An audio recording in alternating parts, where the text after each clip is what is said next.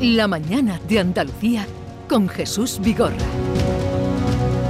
Y cuando llegan noticias como esta que les estábamos contando y estaban comentando nuestros compañeros, de que un informe del Tribunal Constitucional eh, al que ha tenido acceso de Ojepti eh, allanaría el camino para anular la sentencia de los SERE y amnistiar a Griñán. Digo, cuando salen cosas como estas, noticias como estas relacionadas con el Tribunal Constitucional, yo acudo a nuestro catedrático de Derecho Constitucional de cabecera, siempre atento a nosotros, Agustín Roy Robledo. Buenos días.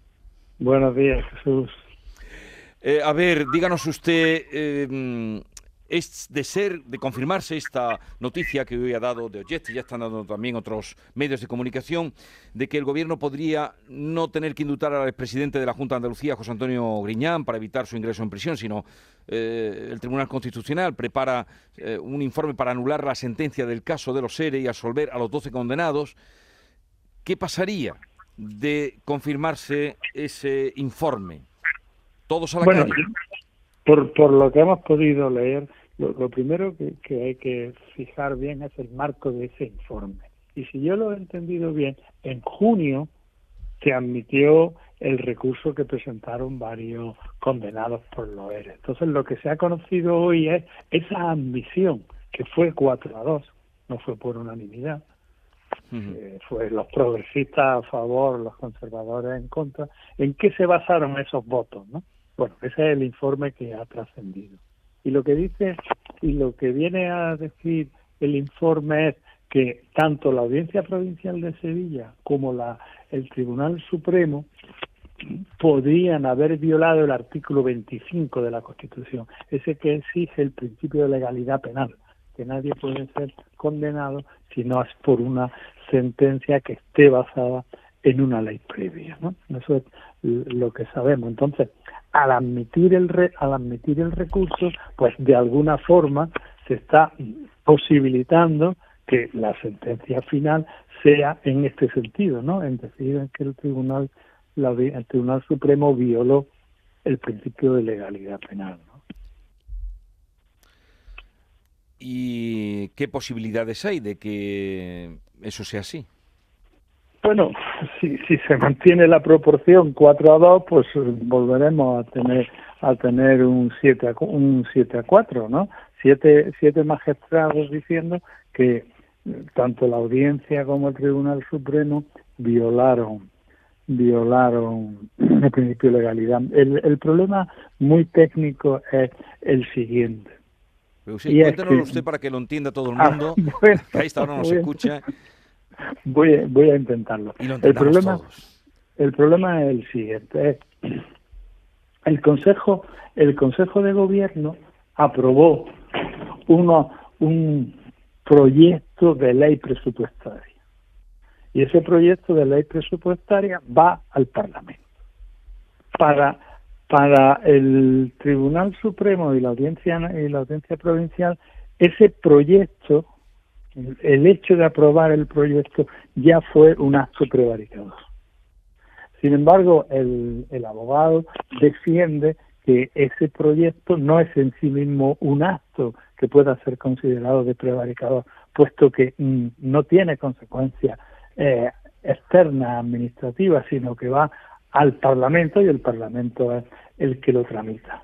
Sobre eso tenemos que, que decir que no hay precedentes, no había pasado nunca que eh, un, proyecto de ley fuera acusado de, de cometer un acto prevaricador. Con lo cual, la audiencia la audiencia provincial cuando dictó sentencia no tenía no no estaba cambiando ninguna jurisprudencia no estaba simplemente teniendo teniendo un problema nuevo y ese problema nuevo lo resolvió diciendo sí sí es verdad que esto no es técnicamente en el ámbito del derecho administrativo, no se puede considerar un acto administrativo, pero en el acto del derecho penal sí que se le puede considerar. ¿no?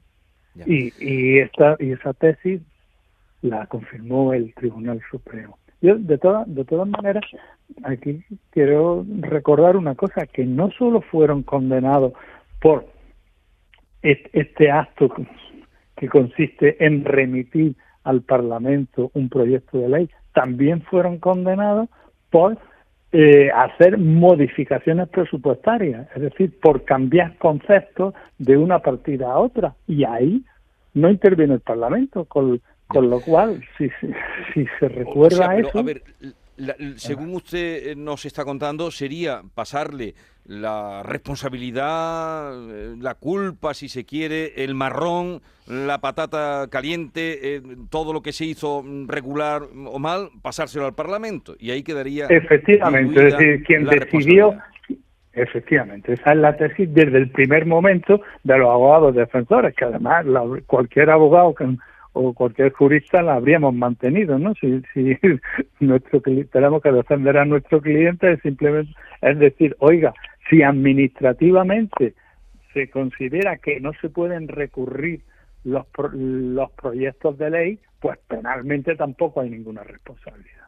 Sin embargo, la audiencia provincial cortó ese hilo y dijo, no, no, estos señores cuando estaban haciendo el, el anteproyecto de ley sabían perfectamente que estaban poniendo unos conceptos donde no debían porque y, estaban cometiendo un delito. Pero yo lo que yo lo que digo es que esa es solo una parte de la condena. Que no se olvide que también fueron condenados por hacer modificaciones de crédito. Es decir una vez que se aprueban los presupuestos la el el Consejo de Gobierno cambia unos conceptos de otro y los cambia sin que intervenga el Parlamento, con lo cual, como usted dice, Jesús, no se le puede echar la culpa al Parlamento. ¿no? Esta, esta tesis parece que, se, que se, eh, el abogado defensor, lógicamente, la olvida, pero suponer, yo quiero suponer que no la olvidará el Tribunal Supremo, como no, perdón, Constitucional, como el Tribunal Constitucional debería de mantener su jurisprudencia que dice que en la interpretación de conceptos penales el Tribunal Constitucional no entra. Pero en fin, ya vimos que esta tesis en, junio quedó en minoría, ¿no? Solamente dos magistrados dijeron mantengamos nuestra jurisprudencia de decir la interpretación ordinaria del Código Penal no nos corresponde a nosotros. Bueno, pues cuatro magistrados cambiaron, cambiaron esa teoría. ¿Y, usted cree eh, en las eh, coincidencias, en las casualidades? Eh, porque aquí mis compañeros de tertulia mm, apuntaban también, y cualquiera, que tiene que, coincidencia cuando se está tramitando la, amnistía mm, y se está negociando. ¿Usted cree en las coincidencias? Bueno, seamos, seamos justos, ¿no? El, el informe y la admisión es de junio, es decir, de antes de las elecciones lo que, lo que hoy estamos sabiendo ocurrió en junio. No, no, no ha ocurrido ahora. Lo que sí parece eh, por las noticias de prensa es que ahora el, el presidente ha metido prisa a la ponente para que presente lo más lo, con cierta rapidez su ponencia al, al pleno del, del Tribunal Constitucional. Pero bueno, estas son informaciones que no, están confirmadas. Pero en, en, principio lo que pasó en junio es una cosa habitual y es que el Tribunal el Tribunal Constitucional tiene que ir respondiendo a los recursos de amparo que se le presenten. Si ahora se si ahora se acelera, pues ya podemos pensar en lo que usted está diciendo. ¿no? Bien, si queréis hacer alguna pregunta técnica, lo digo para que luego no me digáis, oye, que no le has preguntado, alguna pregunta técnica concreta y directa a nuestro catedrático Agustín Ruiz Robledo, mm, es el momento. Sí, no, yo eh, mm, me gustaría que explicara cuando, cuando dice que hubo modificaciones de créditos posteriores a la aprobación de los presupuestos, que me parece muy importante, que, lo explicara un poco mejor para que lo, para que lo entendemos, entendamos todos, cómo se, cómo se hicieron esas modificaciones de crédito. Me parece un punto pues, fundamental. Eh, se hacen en consejo en consejo de gobierno no pues en, en, el año 2000 una vez aprobado el presupuesto eh, si, si el presupuesto se aprueba en diciembre de 1999 pues en el año 2000 se hacen modificaciones del presupuesto. Una partida que estaba en un en un apartado de consejería de trabajo se cambia y se mete en ente autónomo Invercaria, ¿eh? que luego es por donde sabemos que el, que, el dinero a control. efectivamente, sale sin ningún tipo de control. Por eso quiero, quiero recordar esto porque las grandes críticas, vamos, es un tema que, que he, trabajado con cierta con cierta profundidad porque he escrito varios artículos en la prensa, incluso discrepando de queridos colegas que se centraban solo en esta parte, ¿no? De colegas que decían, oiga, que mm, si no es, si el, el, el proyecto de ley no es un acto administrativo, ¿cómo lo califica usted de acto de acto prevaricador? ¿no?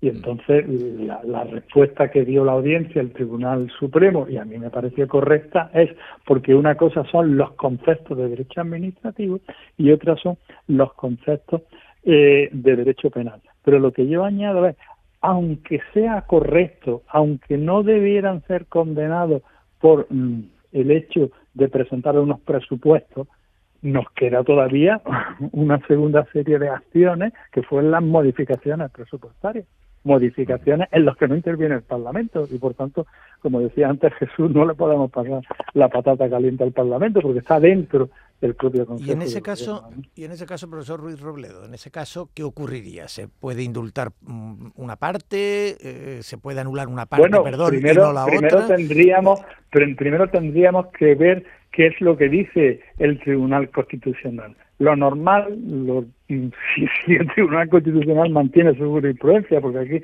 estamos viendo cómo el, nuevo Tribunal Constitucional pues ha cambiado, pues por ejemplo, toda la, jurisprudencia sobre el aborto, pues la ha cambiado, ¿no?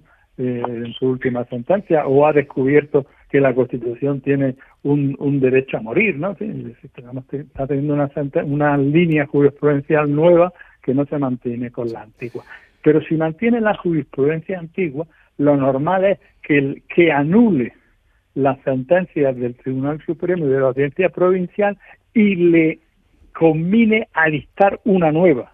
Pues, por ejemplo, si se cogiera la tesis que yo estoy diciendo de eh, no se puede condenar por, por el proyecto de ley, pero sí se puede condenar por las modificaciones de, eh, de crédito, dice usted una sentencia teniendo eso en cuenta. Con lo cual, lo que pasaría es que no habría lugar al indulto de momento, porque si las nuevas sentencias son otra vez condenatorias, pues entonces sí, ¿no? Profesor, entonces no, nos estaríamos, nos, estaríamos enfrentando a una prolongación del, del, del proceso, de los trámites. Ese, parece el escenario más cercano. Bueno, es que eso es lo normal de los recursos de amparo. Los recursos de amparo que se basan eh, en sentencias muchas de ellas lo que hacen es que obligan al tribunal a dictar una nueva sentencia conforme al canon constitucional. Hay algunas otras sentencias que no, que, directa, que directamente fijan el resultado, ¿no? Mm. Pero sobre todo si hay diferencia, ¿no? Imaginémonos que, que eh, una persona es asuelta en la audiencia provincial y, y, luego es condenada en el Tribunal Supremo, pues entonces tenemos sentencias del Tribunal Constitucional que anulan solo la sentencia del Tribunal Supremo. ¿no? Pero la mayoría de las sentencias, insisto, la mayoría de las sentencias de recurso de amparo lo que hacen es anular una la sentencia a, la, que se considera inconstitucional y se combina a que diste una nueva. Agustín Rodríguez Berledo, catedrático de Derecho Constitucional, gracias por estar con nosotros. Es eh, colaborador circunstancial, siempre que le llamamos. Eh, gracias, Tamore. Gracias por atendernos. Un saludo y buenos días, profesor. Adiós.